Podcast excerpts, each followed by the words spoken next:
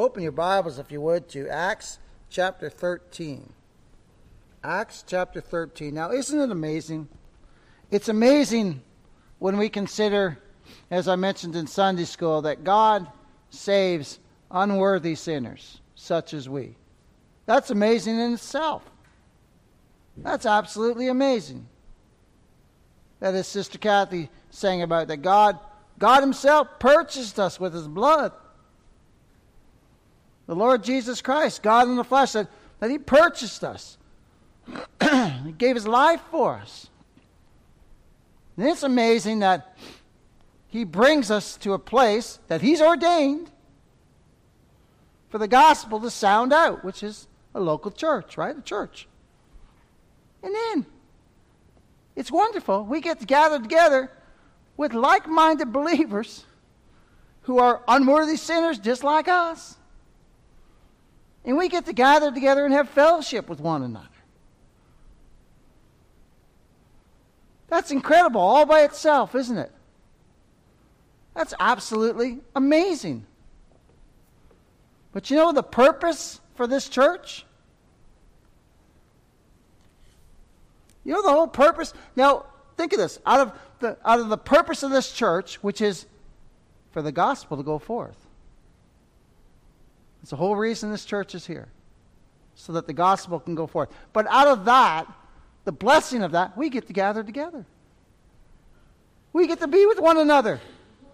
We get to partake in that work of the gospel going forth. Whether it be by supporting the work or whether it be by prayer, we get to partake in that. God uses means, doesn't He? And the benefit and the blessing of, of being a part of this church is just our fellowship with one another. The love that we have for one another. It's absolutely amazing. Now, again, the one thing, as I said in Sunday school this morning, the one thing that Satan can't counterfeit is the love of Christ in, in a believer and also the love that one believer has towards another believer. He can't counterfeit that. Donnie Bell told me a long time ago, he said, he said Satan can't counterfeit the love of the brethren. He just can't. One thing he can't counterfeit, because that's wrought in us by the Holy Spirit of God, isn't it? And I've only been with you guys for seven years, and I know how I feel for you and how I love you. But I can't imagine that you guys have been together for, some of you have been together for 40, 50 years. That's amazing. What a blessing. What an honor for you guys to be together for that long in a church where the gospel is going forth, right? And to have these relationships that are going to last into eternity. Isn't that wonderful? All because of what Christ did. All because of what he's done. Nothing, nothing to do with us. It's just mercy. It's just grace. And you know what the, the Great Commission is, right? Christ said, and Jesus spake unto them, saying, All power is given unto me in heaven and earth. He's got all power.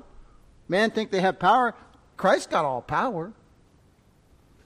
Any power man has, he's given it to them. Think of that. He just given just a little bit. Just a little bit.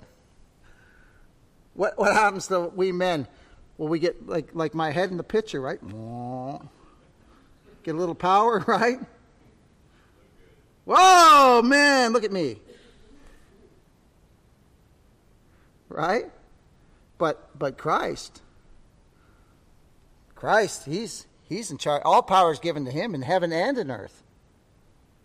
In in everything. He says, and then what does he tell us? Go ye therefore in the world Go ye therefore and teach all nations, baptizing them in the name of the Father, and of the Son, and of the Holy Ghost, teaching them to observe all things whatsoever I have commanded you. And lo, I am with you always, even unto the end of the world. Do you know He's right here in our midst today? People say, How can you say that? Well, where two or three gathered together in my name, there am I in the midst of. He's right here with us. You know, He just said He'd be with us to the end of the world, to the end of the age. That's the end of the age and then we'll be with him. After that, he's with us till the end of the age, and then after that, we'll be with him forever. All because of his grace and mercy. Acts says this But ye shall receive power after that the Holy Ghost has come upon you, and ye shall be witnesses unto me both in Jerusalem and in all Judea and Samaria to the uttermost parts of the earth. Every local church set up by God has a divine mandate. We have a divine mandate. You know what that is? The gospel going forth from here. The gospel going forth. We are our whole existence is for the furtherance of the gospel. That's our whole existence in this church. Isn't that wonderful? And that's not even dependent upon us. Right? That's dependent upon the Lord, isn't it? My oh my. And now, every one of us, we can say, well, this is our home church, isn't it? But it's God's church first and foremost, isn't it? But it's our home church. And we're thankful for it. But it's the Lord's work. What'll happen if I drop dead tomorrow? God will just raise up another preacher for you. That's what he'll do. Work's not dependent upon me. It's dependent upon God, isn't it? Now, I hope He lets me live for, for a long while and be with you all, but, but I have no control, and you have no control the day that we die, do we? So if, if a preacher gets on his mind that the work's dependent upon him, he's in a, he's in a world of hurt. Not dependent upon me. I'm watching amazement at what God does with the church. it's absolutely amazing. But he says, Go to the uttermost part, and here be with us unto the uttermost parts of the world. Do you know this is an oasis in the desert? You know that whole world is like a desert? You know the gospel church is like an oasis? We're journeying through this world, aren't we? There's an oasis. Aren't you glad we have an oasis to come to? Aren't you glad we're not living in a part of the desert where there's no oasis? Where there's nowhere you can attend? It's all works based religion? Aren't you thankful? We got somewhere to come, don't we? And you can hear about the free grace of God in Christ, that salvation's of the Lord. and every local church set up by God is a place where God's gospel is proclaimed where the free grace of God is, is trumpeted from the pulpit. That salvation is in Christ and Him alone, plus absolutely nothing we do. Because that's the truth, isn't it? We all know that. We've been taught by God of that, that, that if a man adds anything to grace, then it's works. It's no longer grace. It's what the scripture declares in the book of Romans. And the fact that we are saved by Christ alone and in his work of salvation accomplished at Calvary, based upon absolutely nothing in us, and that there's nothing in us that would merit that salvation, that is the gospel that we preach. When Travis comes up, he preaches the same gospel as I preach. When preachers come in, they preach the same gospel that I preach. Salvation's in Christ and Him alone. No other way. Neither is there salvation in any other, because there's no other name under heaven whereby we must be, we must be saved. No other name but Christ. And from, from a, a, a church where the gospel goes forth, the preaching is the center. We don't do, I, I, I've been to places where they do 45 minutes of singing. Before the Lord saved me, I go to this place, they did 45 minutes of singing. Before the, before the message, 20 minute message and 45 more minutes of singing.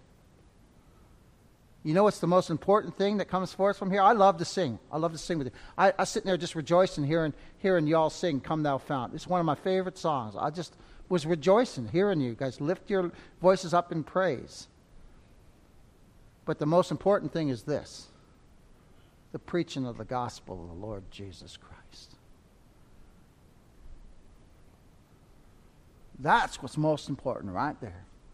Christ and Him crucified. Christ, the only Savior of sinners. Christ, the God man. That's the most important thing. He's the only way of salvation. In Paul's letter to Timothy he says, But if I tarry long, that thou mayest know that how thou oughtest to behave thyself in the house of God, which is the church of the living God, the pillar and ground of the truth. Do you know this is the church of the living God right here? And you know the church isn't the building, right? It's each one of us. The ecclesia, the called out assembly. Each of us washed by the precious blood of Christ. And you know what this is? This is the pillar and ground of truth. Right there. This book is the pillar and ground of truth. That's that's a, that's a fact, isn't it? You know, every believer is a witness for Christ. Every one of us.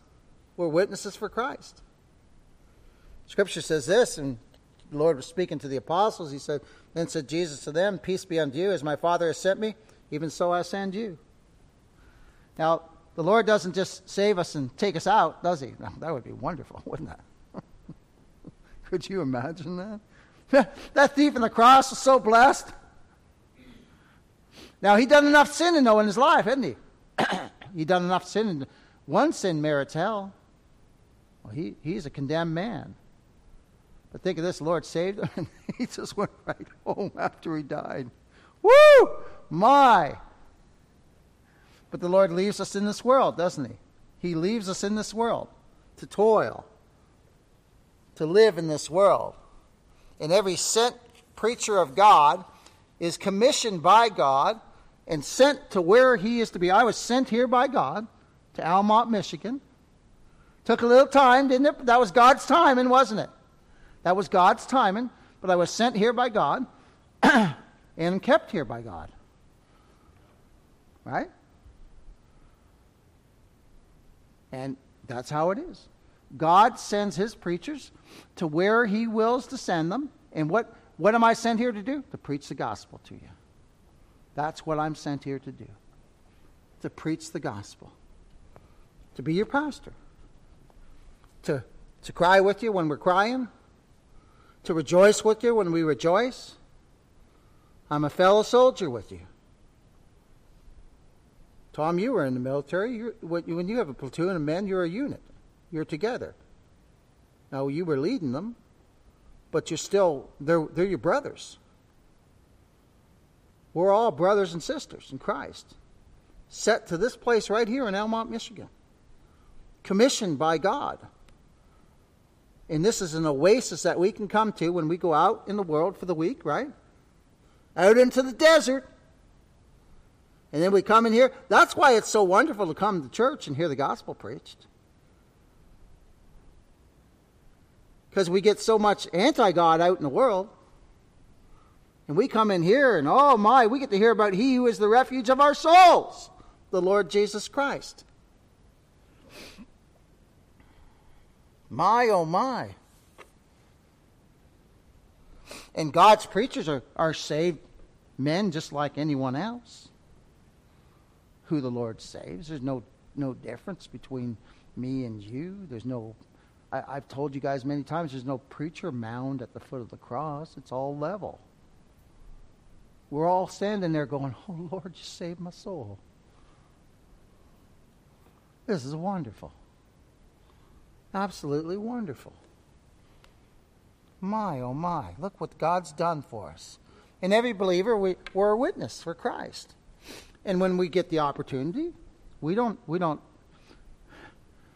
we don't have to break doors down. And when we get the opportunity, though, for for the Lord allows us to tell tell even our family members or our friends the great things that God done for us, then we just tell them, God saved my soul. Flee to Him. He's the only Savior of sinners. He's the only one. And it's wonderful. And think of this we're all born again by the same Spirit, aren't we? We have the same Father. We have the same Savior.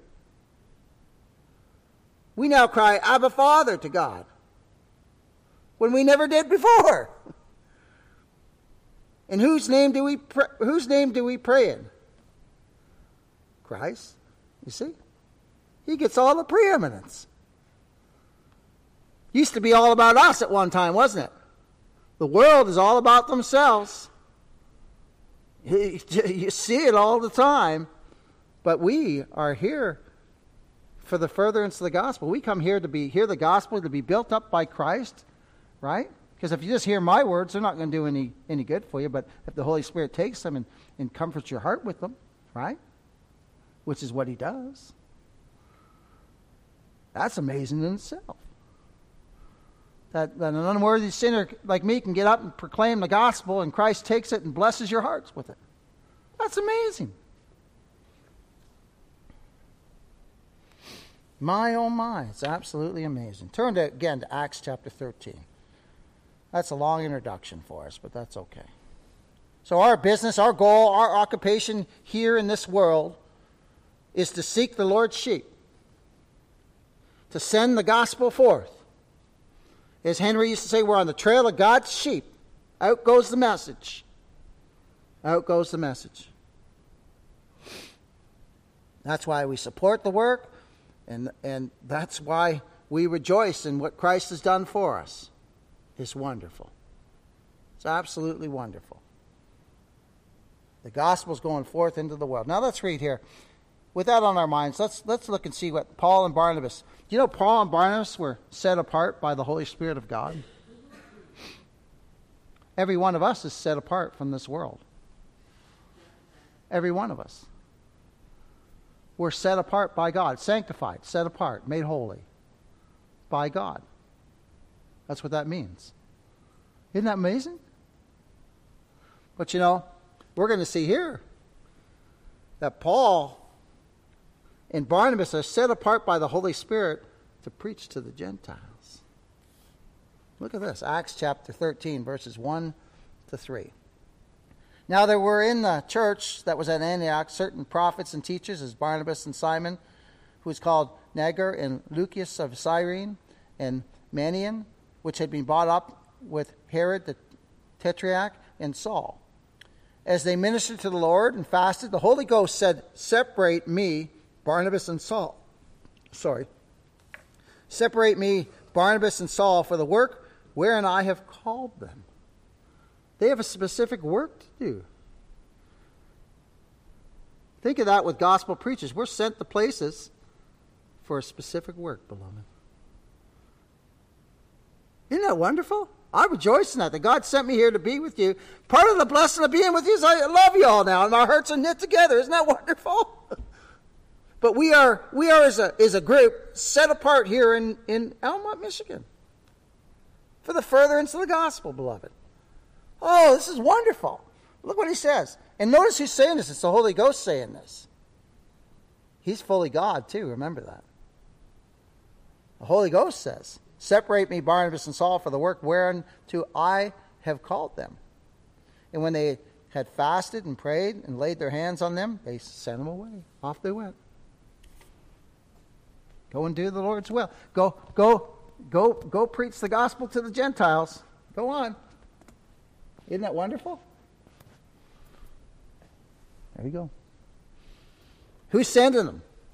Holy Spirit of God. Right? oh, it's amazing.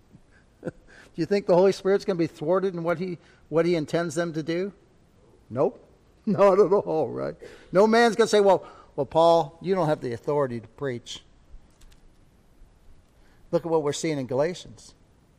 Paul goes up to them, up to Jerusalem, to them apostles, and they say, You're preaching the same gospel we're preaching. Here's the right hand of fellowship, brethren. Go and preach to the Gentiles. Oh, my. So if God's equipped a man like Paul, he's equipped Paul, right, to preach to the Gentiles. He's called him to preach to the Gentiles. Now we're seeing he's sent to preach to the Gentiles. Was he thwarted? Was the Holy Spirit's will thwarted in this? Nope. What Paul do? He went and preached to the Gentiles, didn't he? All by the will and purpose of God the Holy Spirit. Isn't that amazing? We are right where God wants us right now. Isn't that incredible? That's amazing. That's truly amazing. And they're sent. Paul and Barnabas are sent, what? To preach Christ, to preach salvation in Him alone, to preach that it's His precious blood that's ransomed our souls, purchased our eternal souls, that sinners can have all their sins forgiven in Christ Jesus and Him alone. Remember? Remember that old Philippian jailer? What must I do to be saved? What must I do to be saved?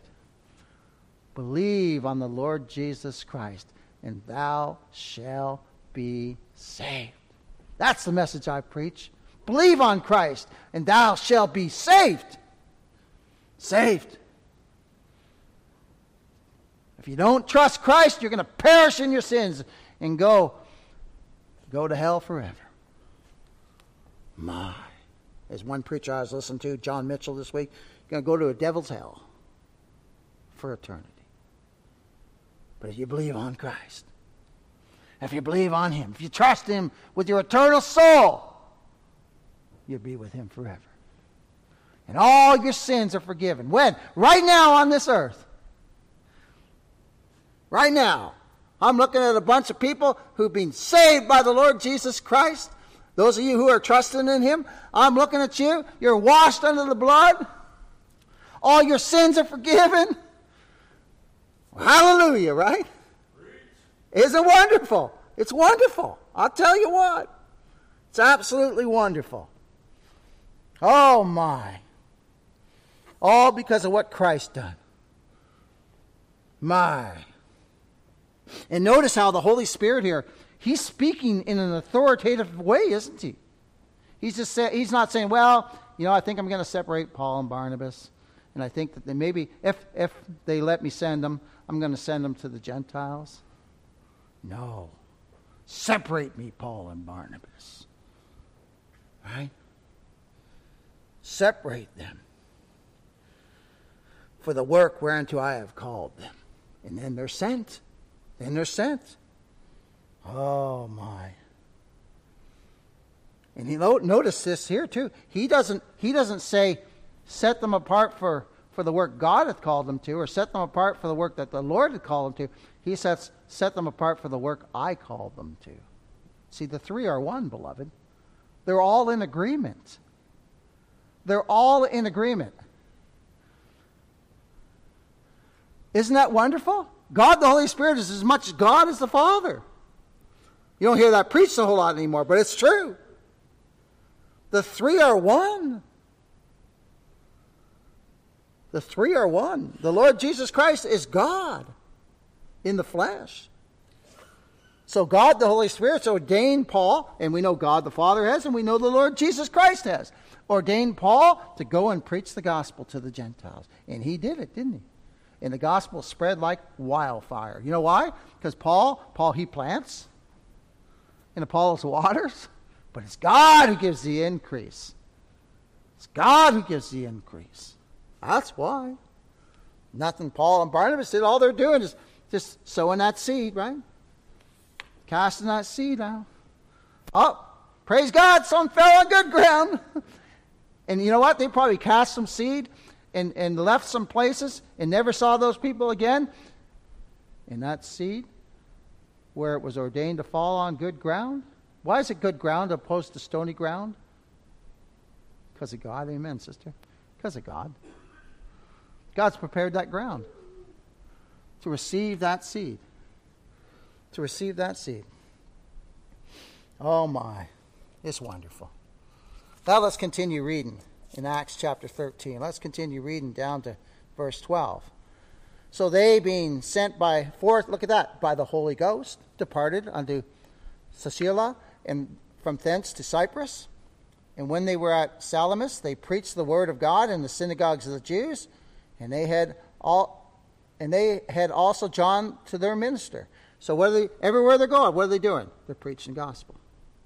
They're preaching the gospel. They're not, they're not preaching how to be a better Christian.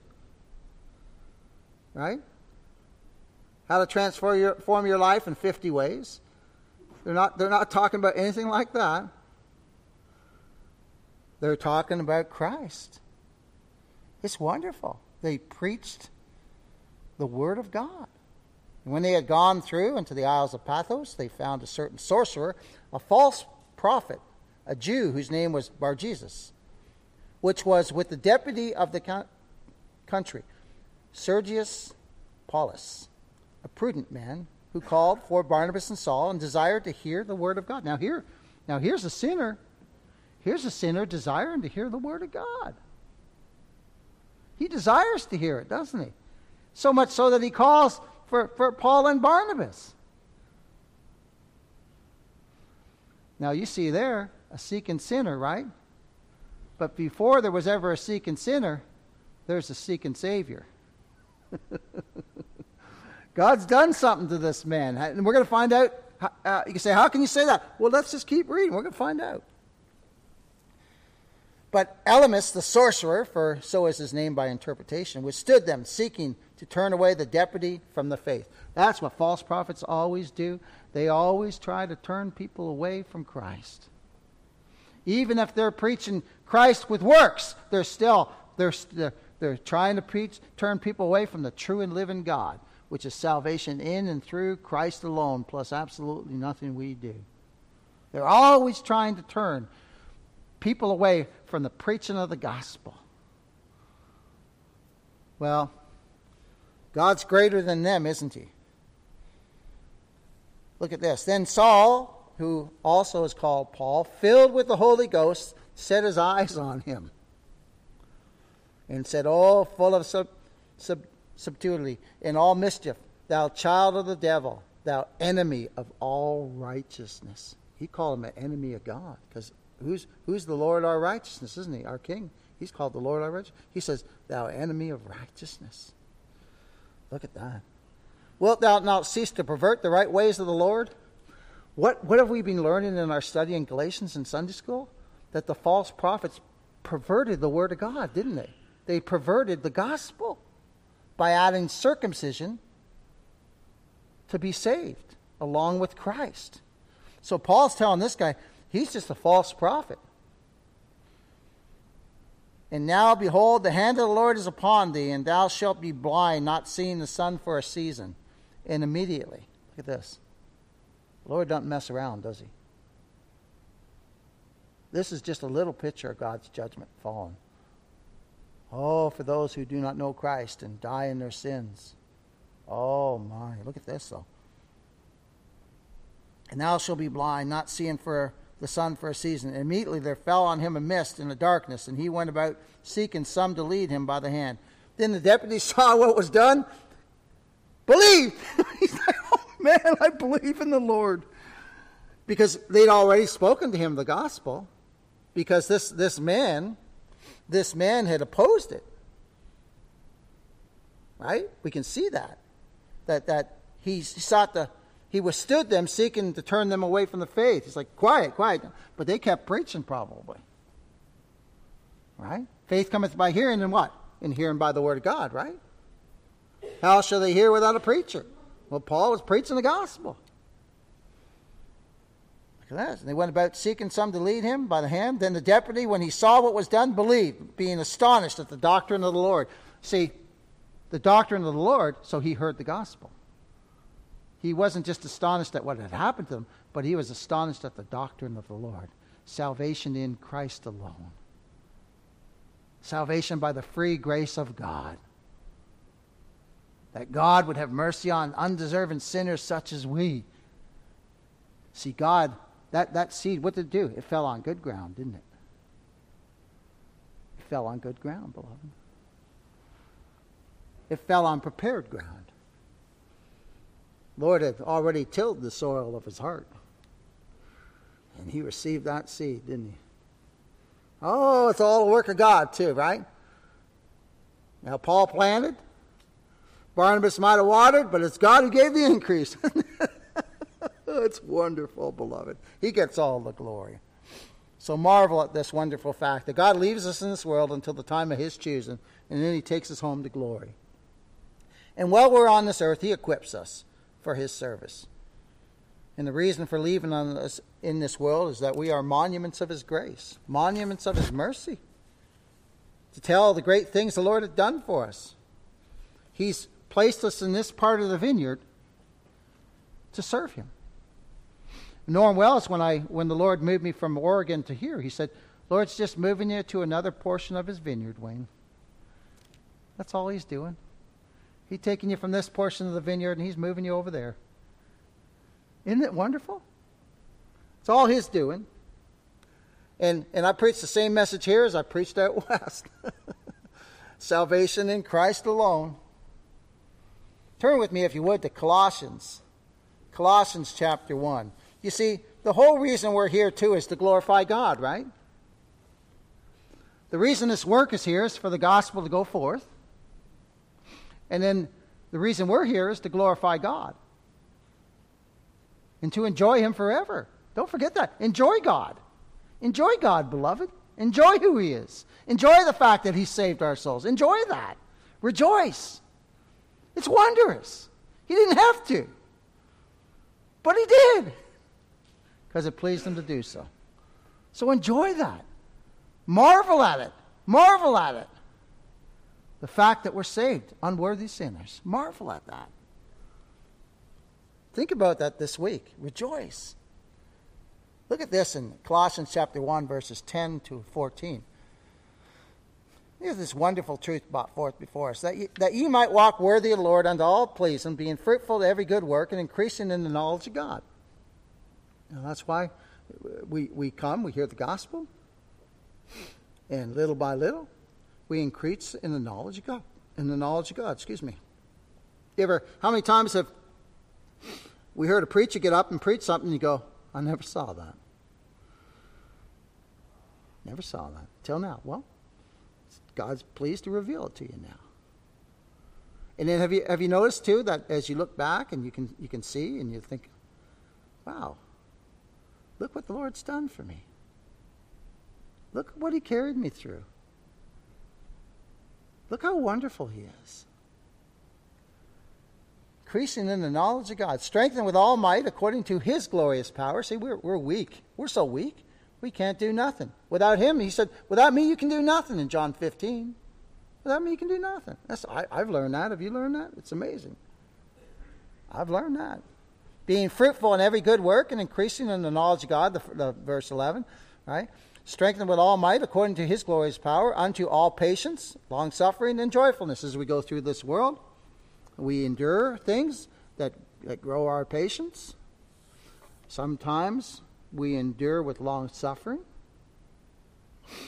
But look what he says with joyfulness. We can have we can rejoice in the worst situation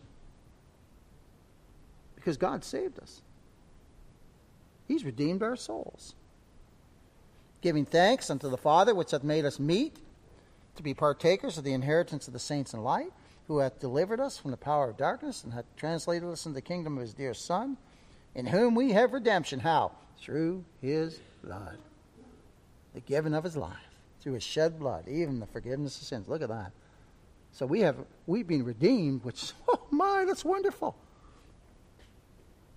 And we also have all the forgiveness of our sins. Hallelujah. See the Greek word for meet there in verse 12? Giving thanks unto the Father which hath made us meet to be partakers of the inheritance of the saints in life. Do you know what that, that verse means? Sufficient to make sufficient, to render complete, or to render competent or worthy. Do you know that we are made fit right now for heaven? But we're sinners. Yeah, but we're clothed in the righteousness of Christ. Isn't it wonderful? It's wonderful. Because of his righteousness, because of what he's done, we're already fit for heaven. We who are the blood washed, born again saints of God. We're fit right now. Oh, it's wonderful. Every believer in Christ, praise be to God, is made fit for heaven. We're completely forgiven of all our sin. Everyone. I was sitting on my bed there the other day, sitting on the edge of the bed, and the Lord brought something in my memory that happened to me 30 years ago. And I said, Lord, I know you've forgiven me for this, but I'm going to ask for forgiveness again. I know I'm washed in your blood but I'm going to confess that. Right? And then you know what came to my heart? I remember your sins no more. My, I remembered it. It's gone. It's gone. Isn't it amazing how the Lord, this is what I mean with the scripture, how the Lord speaks to us through his word. There was no audible voice or nothing like that. It was a scripture that I had read, right, that he, that he put in my heart, and that came forth. It's his truth. You know, none of us have a hotline to heaven. None of us have a, you know, these charismatics. Well, God told me. Well, it wasn't God that told you. I'm telling you that. It wasn't God that told you that. Oh, my. So we're made fit, beloved. We're already made fit for heaven. We're born again by the Holy Spirit of God. We're clothed in the perfect, spotless righteousness of Christ. Some may ask, then, why did God choose to leave us in this world then? Why did God choose to leave us in this body of flesh? Well, our great God has ordained and chosen to, to use saved sinners to carry the gospel to other sinners. We're here for the furtherance of the gospel, beloved. That gospel goes out from here. It's downloaded by other sinners, and we don't have a clue. I'm glad we don't know. We don't have a clue what God's doing with, but we know, as you always say, Brother Dave, that His word will not return on us Him void. Never, never. It's, it's accomplishing something, isn't it? It's accomplishing something, beloved. And we rejoice. That's wonderful. Listen to what Jack Shanks said this about Acts 13 here. He said, The Holy Spirit has recorded for our learning the beginning of world evangelism. In this chapter, God's eternal purpose that the gospel be preached in all the world began to be fulfilled. Prior to this, the center of the church was at Jerusalem. So that was the center of the church. From this point forward in the book of Acts, it is the Gentile city of Antioch. So Antioch now becomes the center of the church. Prior to this, the primary spokesman was Peter, right? The apostle the, of the circumcision. From this point on, it's Paul, the apostle of the uncircumcision. He goes on to say, prior to this, the gospel has been preached basically to the Jews only. From this point on, it's to be preached to the Gentiles. Prior to this, the church was still bound with many of the fetters of Jewish legal worship. From this point forward, the chains of bondage are completely broken. Hallelujah. They're broken. They're broken, beloved. They're broken. Stand fast, Paul wrote. Stand fast in the liberty, the freedom wherewith Christ has made you free. Be not again entangled with the yoke of bondage. Don't be entangled with man's works. Don't ever let yourself be entangled, beloved, with man's works. Now, I'd like us to consider seven things. It'll be quick. Seven things. Seven things about the work to which God has called us here in Almont, Michigan. The first point is God has an elect people whom he has determined to save in every part of the world. He has. He has a people from every tribe, kindred, tongue, and nation. I was in a Zoom meeting with uh, Norm Wells, watching his guest preacher there, uh, Brother Bill, and and there was a lady in there from Japan, and I thought, there it is. God got people all over the world, beloved. He got people all over the world. It's amazing. All over. You got you got Lance down in Papua New Guinea. Got brethren all over there. Every single place in this world, God got a people. Or, or there, there, there's been a people saved from that country. Out of every tribe, kindred, tongue, and nation. Annie and I are proof that Canadians can be saved, right? Yeah, there's hope for everyone in there. Right? No, but it's it's at a very tribe, kindred, tongue, and nation, right? My. It's wonderful. So God has a people all over the world. He's determined to save a people. We don't know who they are, so we preach the gospel to everyone, right? Everyone. It was never God's intention or desire or will or purpose that the gospel of grace would be only preached among the Gentiles. It was never so. When I was in dispensationalism, when I I, I used to always say to people, well, well, God, God uh, bought salvation to the Jews and they rejected it. And so now it goes to the Gentiles. Like, oh, he got to go to plan B now. It was never so. You and I are living proof. Every one of us here are Gentile descent. We're proof that God has a people among the Gentiles. Isn't that wonderful? It's absolutely, it's absolutely wonderful, isn't it? Wonderful. My, oh my. There are some people who God will be gracious to. There are some people who must be saved. Why? Because God's purposed it to be so, and that includes us. You marvel at that. God purposed us to be saved. Brother Brian, we talk about that all the time. It's amazing, isn't it? God purposed me to be saved. Yeah. God purposed you to be saved. Yeah. If you're a believer, yeah, He purposed that. He planned it. He sent you to a place where you hear the gospel. And praise be to God, you were given ears to hear, born again by the Holy Spirit of God. It's wonderful. He's got the elect all scattered through this world. And remember that the true Israel of God is the church. It's the elect. It's the elect of God. So all those promises in the Old Testament, you know who they're for? Us. Isn't that wonderful? We're unworthy sinners. They're all for us, beloved. Oh, I love it. I love it. The scriptures, the Word of God, plainly brings forth that God's elective purpose has never been limited to a single race, singular race or a class of men. Because as we saw in Galatians study this morning, God's no respecter of persons, is he? Out of every tribe, kindred, tongue, and nation. What do we all have in common? Out of every tribe, kindred, tongue, and nation when we get home? Worthy is the Lamb. Oh, worthy is Him. Oh, He shed His blood for us. Hallelujah. He died for me. He died for me. And His purpose of grace includes people from every, every part of this world Jews and Gentile, rich and poor, male and female. My. Is all has to do with him. Listen to this in Genesis. It says, That in blessing I will bless thee, and in multiplying I will multiply thy seed as the stars of the heaven, and as the sand which is upon the seashore. And thy seed shall possess the gates of his enemies.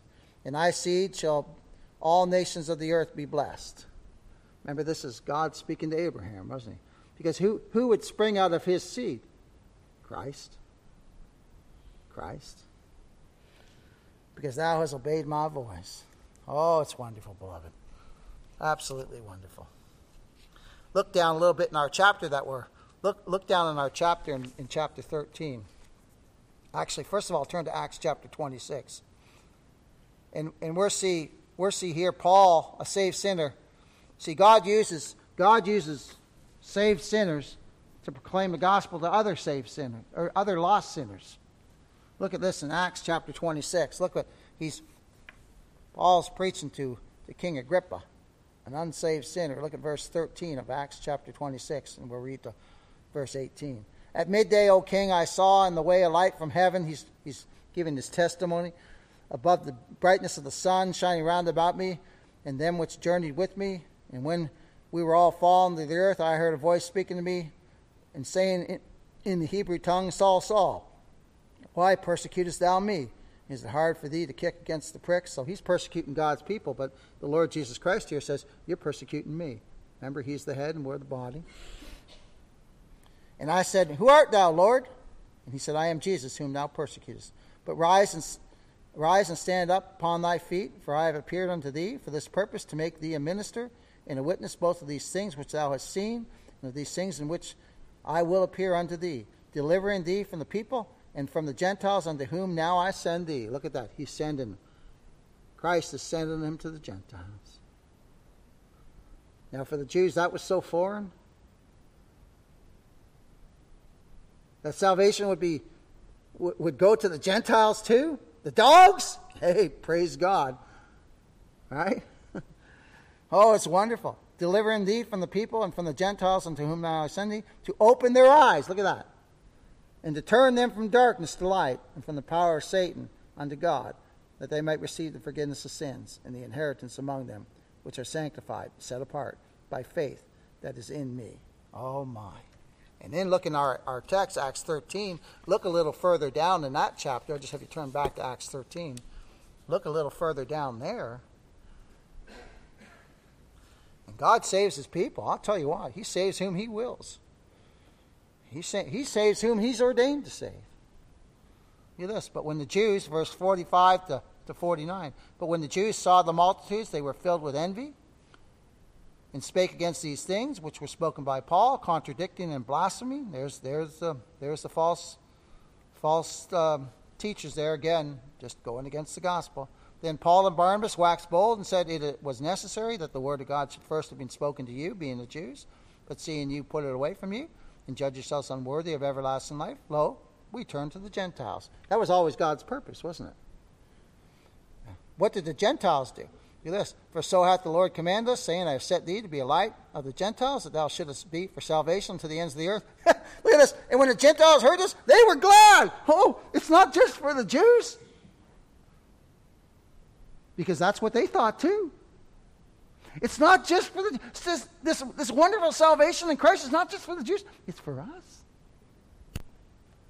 It's for us too. And look at this. And they were glad and glorified the word of the Lord, and as many as were ordained to eternal life believed. Look at that. Isn't that wonderful? That's absolutely wonderful. And the word of the Lord was published throughout all the region. Out it went. Out went the gospel.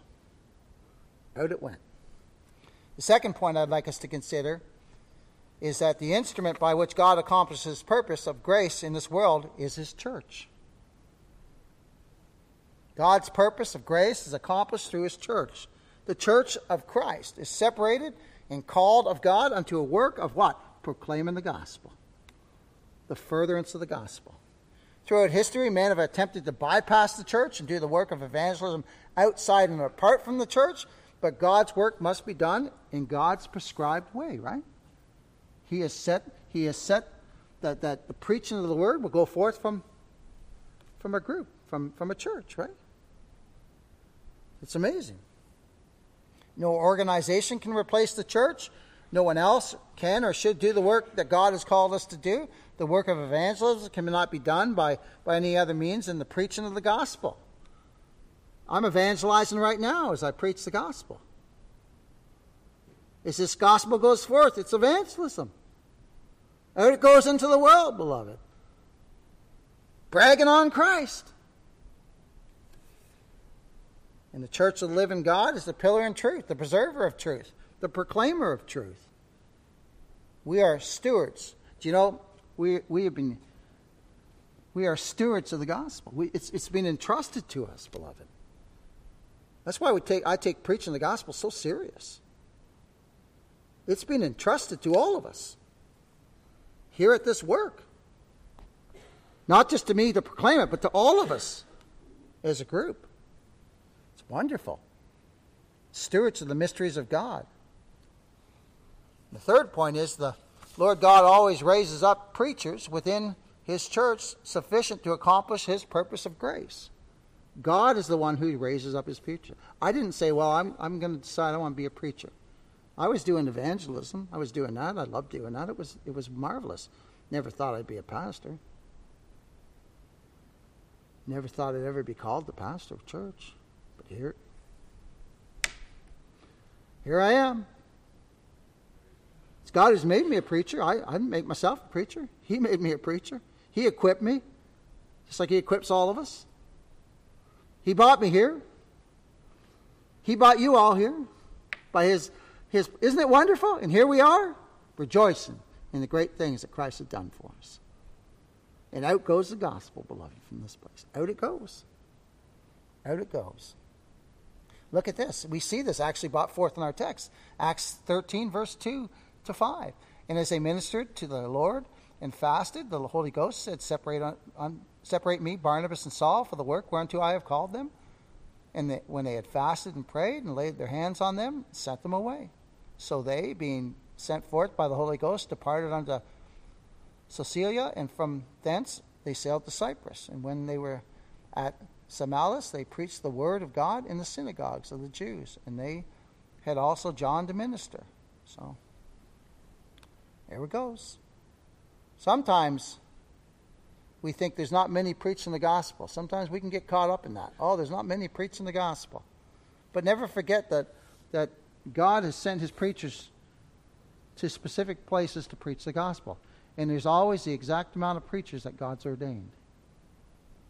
Right? There's other preach- people in this world preaching the gospel. We don't know them, but I, I guarantee you there are. I guarantee you there are. we may never hear of them, but we're going to meet them in glory. We're going to meet them in glory, beloved. It's wonderful. There's five things that are true of all gospel preachers. They are called of God. They are recognized by the church of God as men gifted and called to the work of the ministry. They are separated unto the work of the gospel. They are filled with and led by the Spirit of God, and they preach the word of God faithfully. They proclaim Christ. That's how you can tell. The fourth thing is the preaching of the gospel and the power of the Holy Spirit is always effectual. Always remember that. That the preaching of the gospel is never in vain. It's never in vain, beloved. I do not labor in vain. I, I do not labor in vain. God is using the word as it goes forth. He's using it in your hearts, and He's using it as it goes forth out into the internet. Now, I have no confidence in myself, none at all. But my confidence is in Christ. It's He who strengthens me. It's He who leads me to text to preach the gospel. It's He who puts on my heart. And I'm just amazed in my study. I'm reading stuff going, oh, this is wonderful. this, is, this is so wonderful. Look at 2 Corinthians. Turn, if you would, to 2 Corinthians. We're see here that it's always effectual. Paul writes this in 2 Corinthians chapter 2. 2 Corinthians chapter 2.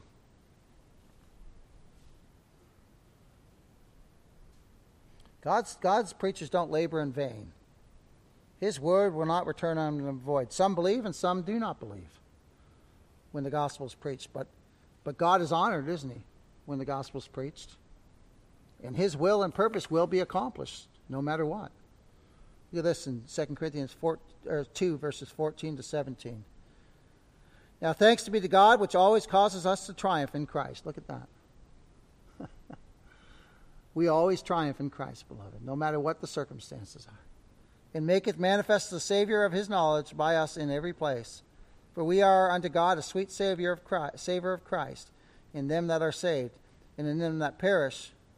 To the one we are the Savior of death unto death, and to the other the Savior of life unto life.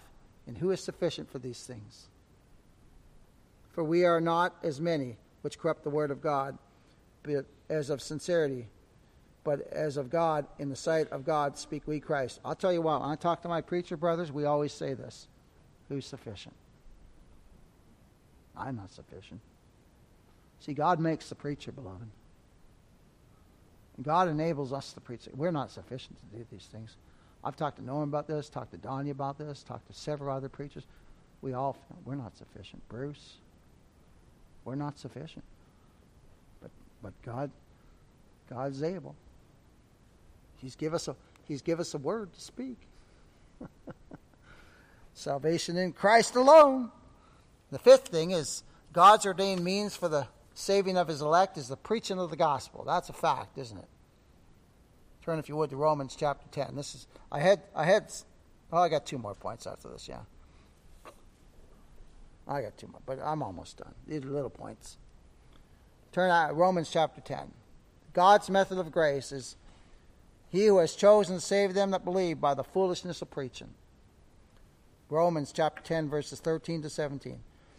For whosoever shall call upon the name of the Lord shall be saved. Period. You call upon the name of the Lord, Scripture says here, you'll be saved. Isn't that wonderful? That's wonderful. How then shall they call on him in whom they've not believed? So that's all of us in our natural state, right? We don't believe. And how shall they believe on him of whom they have not heard? See, I'd never heard of the God of the Bible, so I, I'd never believed on him before. And how shall they hear without a preacher? And how shall they preach? this is now speaking of we preachers, except they be sent. We're sent by God. To, to what? To preach Christ. That's it. As it is written, how beautiful are the feet of them that preach the gospel of peace and bring glad tidings of good things. Well, what's the good things? Salvation in Christ alone. Through his precious shed blood alone, by his work and his merit alone. To unworthy sinners. Oh, praise God. But they have not obeyed, they, they have not obe- all obeyed the gospel. For Isaiah saith, Lord, who hath believed our report? You know, old Isaiah the prophet, he writes, says, Lord, who's believed our report? What's the report? The gospel. Salvation in Christ alone, by the free grace of God alone. So then faith cometh by how? By hearing, and hearing by the word of God. Look at that. Isn't that wonderful? So God has ordained means, hasn't he? The preaching of the gospel. He uses the foolishness of preaching to save sinners. Six, faithful witnesses will meet with much opposition and suffer painful disappointments in this world. We as a church, we will go through things. That's what that's bringing forth. We're going to go through things. We will. Just as Paul and Barnabas met opposition, we will be opposed by false prophets and false religion. Sometimes we may even be disappointed by our brethren. Right? We may be. Men of sinful flesh will always disappoint one another. We always remember that. When just just that that'll allow us to have compassion with each other. We are of sinful flesh. Right? We're always going to let each other down some way. We don't try to, but we will. We will. Let us have compassion on, on people. Let us have compassion on one another. Remember John Mark? He let Paul down, didn't he? So much so that Paul said, "I do not want him to come with me." But later on, he's it, later on down the road, years later, he says, "Send him, send Mark to me, send send him to me. He's a blessing to my soul." Oh my! And last, the purpose of God and the cause of Christ will all will triumph at the end. We are here for the furtherance of the gospel, beloved to trumpet the gospel of the Lord Jesus Christ forth from here, to send it out into the world, and let God do with it whatever He's pleased to do. And you know what? Christ will be triumphant. He will be triumphant. Listen to this. He says, All that the Father giveth me shall come to me.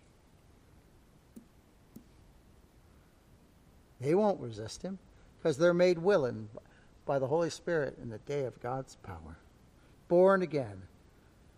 And he said, In him that cometh to me, I will in no wise cast out. God says to his people, I'm never going to cast you away. I'm never going to turn you away. Never. Oh. My!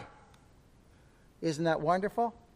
He says, For I come down from heaven not to do mine own will, but the will of him that sent me. And this is the Father's will, which which has sent me, that of all those which he hath given me, I should lose nothing, but should raise it up again at the last day. There it is. He, he's triumphant. He's triumphant. And, and those he raised up, that's you and I. Oh my, that's us. Going to take us home. And this is the will of him that sent me, that every one which seeth the Son and believeth on him may have everlasting life, and I will raise him up at the last day. Christ has ransomed us, beloved, with his own precious blood. Let us remember that when we take communion. That it is it's in whom in whom you have trusted after you heard the word of truth, the gospel of your salvation. In whom also after that you believed, you were sealed with that Holy Spirit of promise. Who did we believe in? Christ. In Christ alone.